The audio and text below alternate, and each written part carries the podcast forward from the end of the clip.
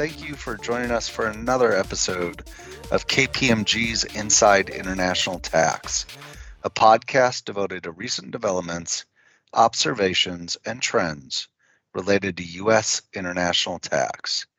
I'm your host, Gary Scanlon, a principal in KPMG's WNT International Tax Practice, and formerly an attorney advisor at the Treasury Department. On this episode of the podcast, we'll explore a fascinating initiative that has increasingly become an important consideration for C suite executives and investors environmental, social, and corporate governance, or ESG. To help us put ESG into perspective, including what it means, how it will change the business and investing landscape, and where it intersects with the tax function I'm delighted to be joined by two of my colleagues, Brett Weaver and Matt McNeil. Brett is a partner in KPMG's International Tax Value Chain Management practice and was recently named the U.S. tax lead of KPMG Impact, KPMG's suite of data driven solutions to help clients enhance their ESG performance while also fulfilling the firm's own ESG commitments.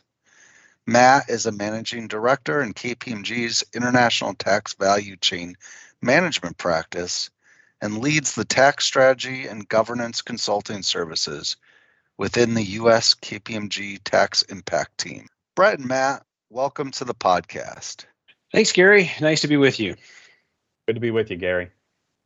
Brett, what is ESG and why should any of our listeners care about it other than the fact that they are all such good and virtuous people? well, that inherent characteristic will certainly draw people to ESG. Yeah, it, it is, uh, as we all know, over the course of the last 12 months in particular, it's kind of a, a big deal, right? We're getting much of the corporate world, that's focused on ESG, and we're certainly seeing that from a political standpoint as well it's always good to start out with what does the acronym mean? ESG is environmental, social, and governance. And it really is all about, you know, companies focusing on a more sustainable approach to business with, with a, a, growing view that you know a focus on environmental concerns on social impact and good corporate governance is really critically important to long-term sustainable approach to business. And those companies that are ignoring any of those big three pillars are setting themselves up for some pretty significant risk you know in the mid to long term.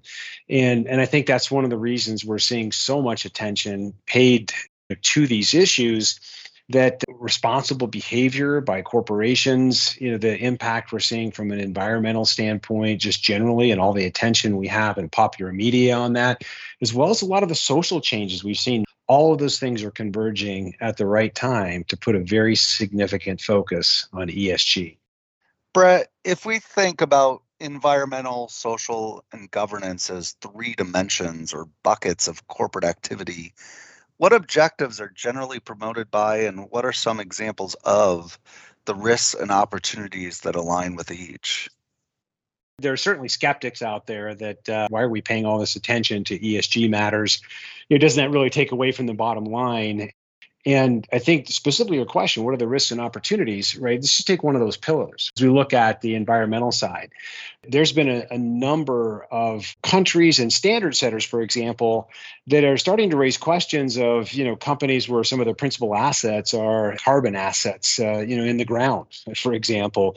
And are they going to be worth anything five or 10 years from now? So you, you have those kinds of potential risks. You, you have, you know, companies that look at their existing supply chain may be very reliant on basically carbon inputs, right? We're seeing action from Europe that is going to tax much more heavily products that are high carbon versus those that are lower carbon. So you can start to see potential advantages there from a pricing structure, maybe even preferences from consumers, right? From a company in the same industry that may invest significantly in having a cleaner supply chain versus someone who's really kind of more uh, old school in the supply chain, right? Where they may be in a position to benefit from lower taxes on bringing products in, into Europe and other countries that may go a similar direction.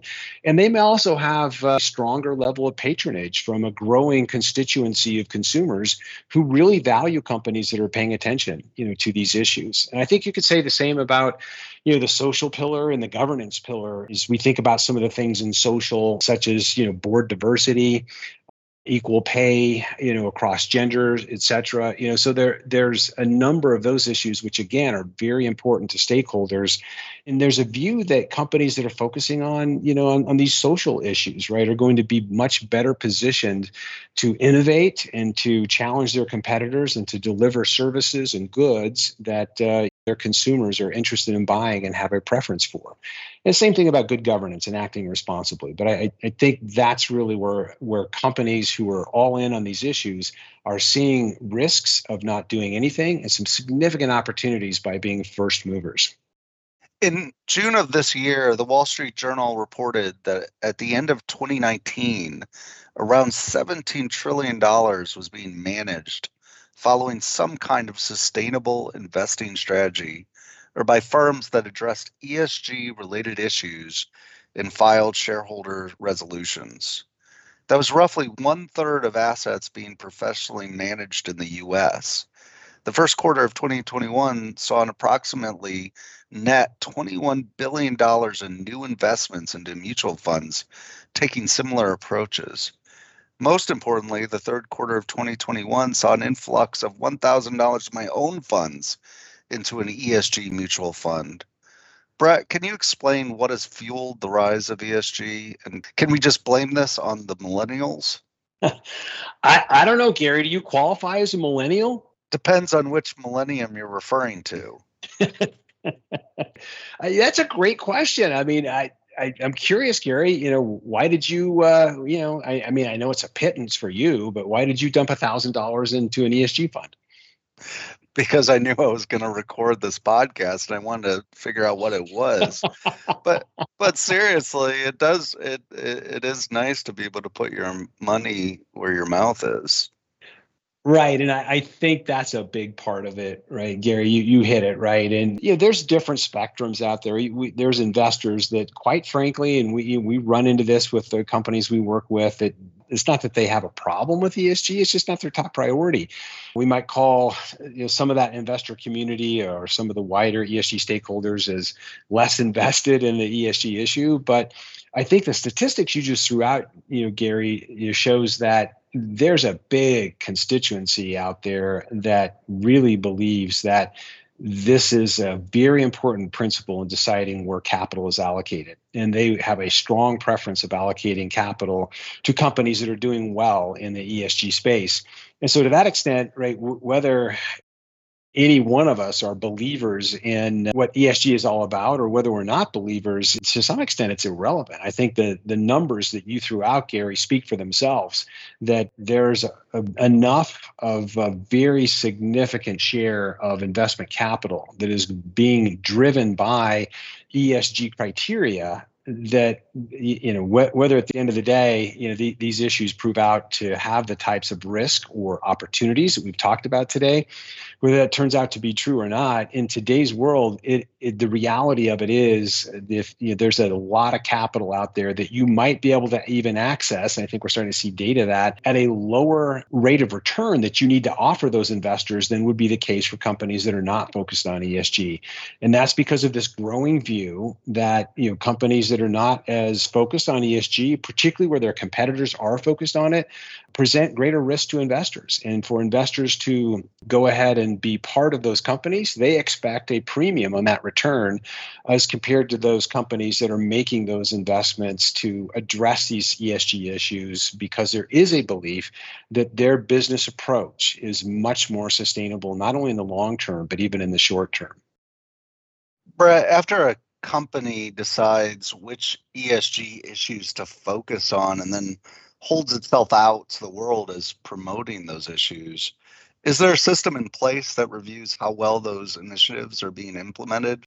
That's a really good question and in the center of some really uh, fascinating global debates, really. And so the short answer to your question, Gary, is uh, it's a little bit of the wild west out there right now. Because really, at the heart of your question, you're asking, you know, what what does good look like, um, and how do you trust companies if they tell you they are doing really well? You know, how do you trust them that in fact they they are doing well?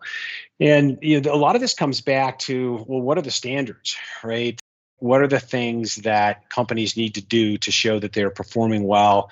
Let's pick one of the pillars you know in, the environmental side. What are the measures that we could you know ascertain that a company is doing well versus a company that maybe is uh, you know has a let's say a dirtier supply chain for example there's a lot of standard setters out there that would point to you know the criteria that matter. And unfortunately there's not one. There are a bunch of them.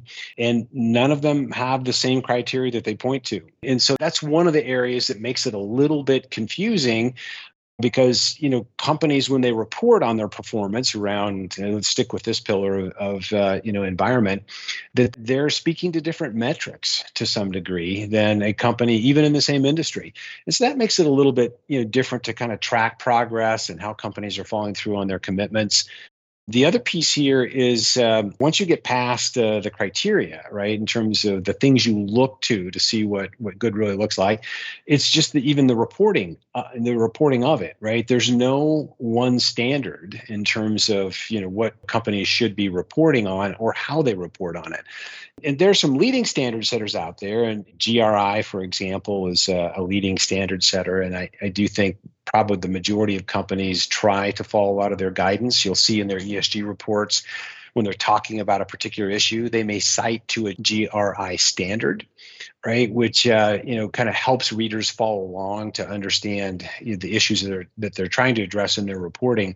But long story made short, right? There's no rules anybody has to follow. It's certainly not like some of the disclosures that we know. There's a long set of rules and a, and uh, approach that everyone understands from an SEC perspective. If we're talking about financial or business risk disclosures, these ESG risks and ESG disclosures at this point don't really have that type of regulatory oversight either.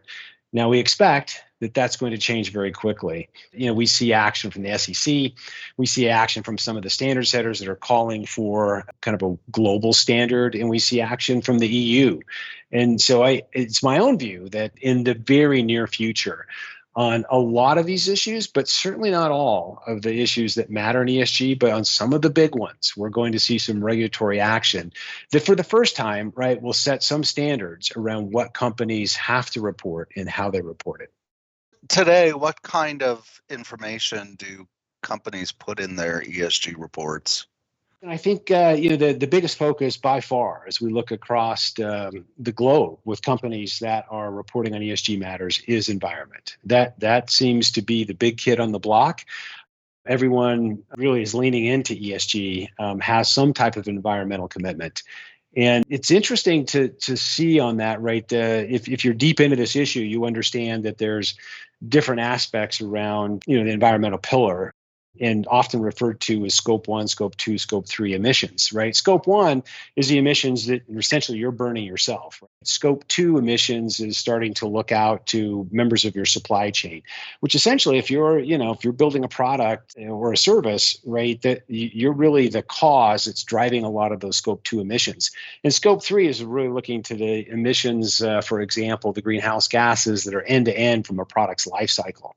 So I share that because some companies may just report on scope one, right? They're saying, hey, we consume this much energy. X share of that is clean, Y share of that is not. Here's our commitment to change that ratio, et cetera. And that's all they talk about is scope one, right? Other companies uh, are going clear to scope three.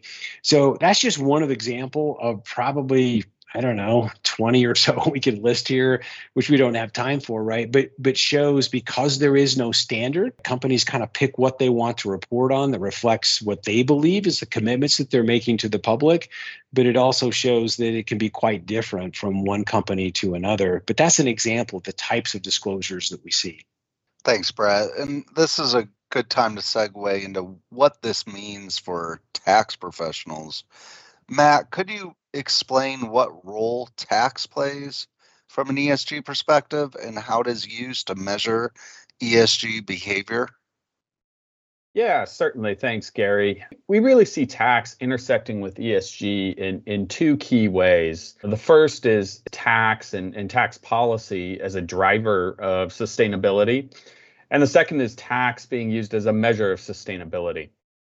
And if we look at tax as a driver of sustainability, we think about the ways in which government tax policy is incentivizing environmentally or socially responsible behavior things like the investment tax credit, the, the production tax credit, Section 45Q, all providing incentives for, you know, quote unquote green behavior. Governments are providing these incentives and companies are utilizing them as part of their strategy to meet their ESG commitments, whether it be in, on the environmental side or the social side. But thinking about tax as a measure of sustainability, if we take a step back and we look at the big picture, the stakeholders here that are focused on tax matters in the context of, of the overall ESG agenda, they're primarily focused on, on two big things. One, did you pay your fair share of tax? And two, were you transparent about it? Now, fair share of tax, we should we should put that in quotes. I'm not a big fan of that term. As tax planners and tax professionals, I think we certainly see the complexity that lies behind the amount of tax that that any corporation pays. So that term fair share of tax can can be somewhat of a, a loaded term. In any event, I, I prefer to to think about this in the sustainability context, considering you know sustainable tax practices and, and the extent to which your tax planning and your tax strategy are, are sustainable in the long term. So you'll see that through the ESG standard setters that are out there, the rating agency criteria that are out there, they're essentially all aimed again back at this idea. Are you paying your fair share and were you transparent about it? Now, the specific standard setter guidance that's out there gets much more granular than that, but that's the direction that they're aiming. Matt, what information about an organization's tax strategy do standard setters and rating agencies typically look for in an ESG report? One of the issues we see today, the rating agencies are not necessarily capturing all of the public data that's out there about a particular company and their tax strategy because they're looking to the ESG report and not finding all of the data there. I know it sounds simple, but one thing many companies are benefiting from is providing information about either their tax strategy or governance or tax payment data, should they choose to make that public, in a way that's easy for the public and the rating agencies and shareholders to access, organizing the data in a way that's more easily digestible and understandable to the public. But to your technical point and to the technical question here, right? What are the rating agencies or standard setters specifically looking for in the tax strategy? Well, I think there are a few common themes that we see repeat across various standard setters and, and rating agencies. Just to run through a few of those, starting with a clear articulation of the core values and principles that the company follows.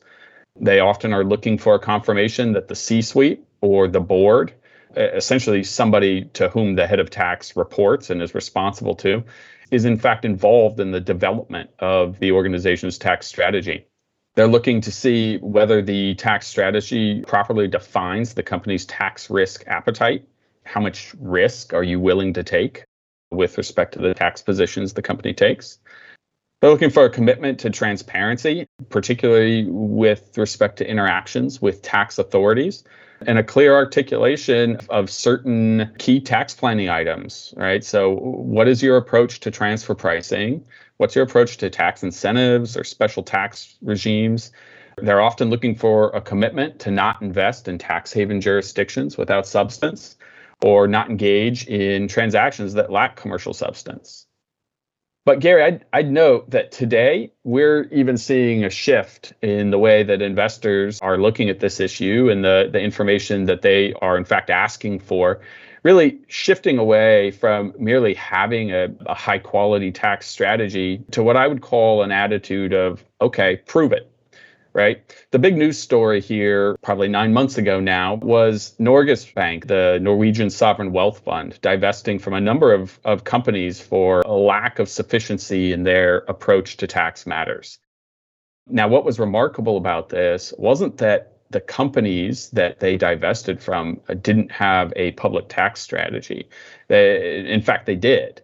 But the issue that Norges Bank pointed out and, and had a problem with was that there was insufficient evidence that there was governance and controls in place that would enable the company to, in fact, live out the strategy that they say they've committed to. We're seeing the same shift in the rating agencies, indicating that they're going to increase their focus on the qualitative measures of tax sustainability and not just the existence of a strategy or a certain statement within the tax strategy.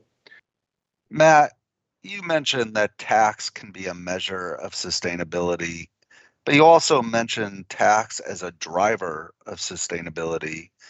Can you talk a bit more about that and some of the opportunities we are seeing in the market for tax to align with an organization's overall ESG strategy? Yeah, certainly, Gary. I think we mentioned earlier how government policy is incentivizing, government tax policies incentivizing certain behavior. We see this most clearly in the renewable energy space, right? With wind and solar and the investment tax credits, the production tax credits that are available. On the social side as well, we see things like the low income housing tax credit, the new markets tax credit, qualified opportunity zones. Now, typically, the project developers that develop these wind, solar projects, or the real estate development in underserved communities that are generating tax credits by developing those projects, they typically don't generate sufficient income to utilize those tax credits. So investment structures are set up to allow companies that have sufficient income to be offset by tax credits to invest in these development projects and receive those credits in exchange for their investment. Oftentimes, this is a way for corporations to invest in green power generation, for example, allowing your company to meet environmental targets that perhaps have been set as part of your overall ESG commitments. Think about, you know, a software company is not necessarily going to go out and build their own wind farm. But these types of investment structures allow them to invest in clean power generation without having to build their own. One of the other big areas we see here is, is with respect to global supply chains. As companies make various environmental or, or social commitments like decarbonization, reduction of water usage in manufacturing, or elimination of forced labor in their supply chain, this leads to the need to restructure global supply chains as you know, that's got major tax complications globally, both in the local countries where multinationals are operating, but also, you know, we think about for US headquartered multinationals, there are significant US tax implications of restructuring your global supply chain. Think about subpart F income, GILTI, et cetera. This also touches trade and customs, finance IT systems, legal operations, transfer pricing. All of this is impacted by a, a restructuring of a supply chain that's flowing through multiple jurisdictions. And the, the tax function really has a, a central role to play in designing a new supply chain and, and implementing those changes. The past decade has seen an explosion in the complexity of global tax systems and hence global tax planning. And this is on top of what was already a Byzantine system of international taxation. Matt, how do you see the rise of ESG impacting the way companies engage in tax planning? Well, Gary, you you've got it right. The world is certainly getting more complex. But I'd say if we take a step back and we return to this big theme we discussed earlier, that stakeholders are concerned about companies paying their fair share of tax and being transparent about it, we really see a trend stretching back well beyond the past 12 or 18 months where ESG is really the buzzword you hear everywhere you turn. If we think back to the start of the BEPS project, uh, all the way back in, in 2013, think about BEPS 1.0, we see a similar effort to ensure companies are paying their fair share of tax. With the BEPS 1.0 project, the, the focus really was on eliminating base erosion and profit shifting and the ways that was leading companies to not pay their fair share. So here, as ESG and sustainable tax are increasingly a focus for finance teams, I think it's really an extension of the same theme that we're talking about. You see it in the commitments that standard setters are, are looking for, calling for companies to commit to not invest in tax haven jurisdictions without substance or to not engage in transactions that lack commercial substance. So, in many ways, Gary, I, I think the shift in tax planning has already occurred, or at least it was a trend that was already in process as companies respond to BEPS 1.0, the effort to align profits with value creation and ensuring uh, sufficient DEMPE substance, for example. Now, in the process of companies looking at their tax strategy with this sort of increased focus with this ESG lens here, will companies decide in doing that that they need to have a major overhaul of their global structure? Maybe. We've worked with some companies that are in the course of evaluating their tax strategy in light of investor requests and, and the guidance that they, they've reviewed have decided that maybe they're in a, a tax position that's too aggressive or is no longer in line with the company's overall risk appetite. But I'd say in many instances, we're helping companies, we're working with them to do benchmarking, understand where they sit with respect to their peers based on the rating agency criteria that's out there, the standard setter guidance that's out there.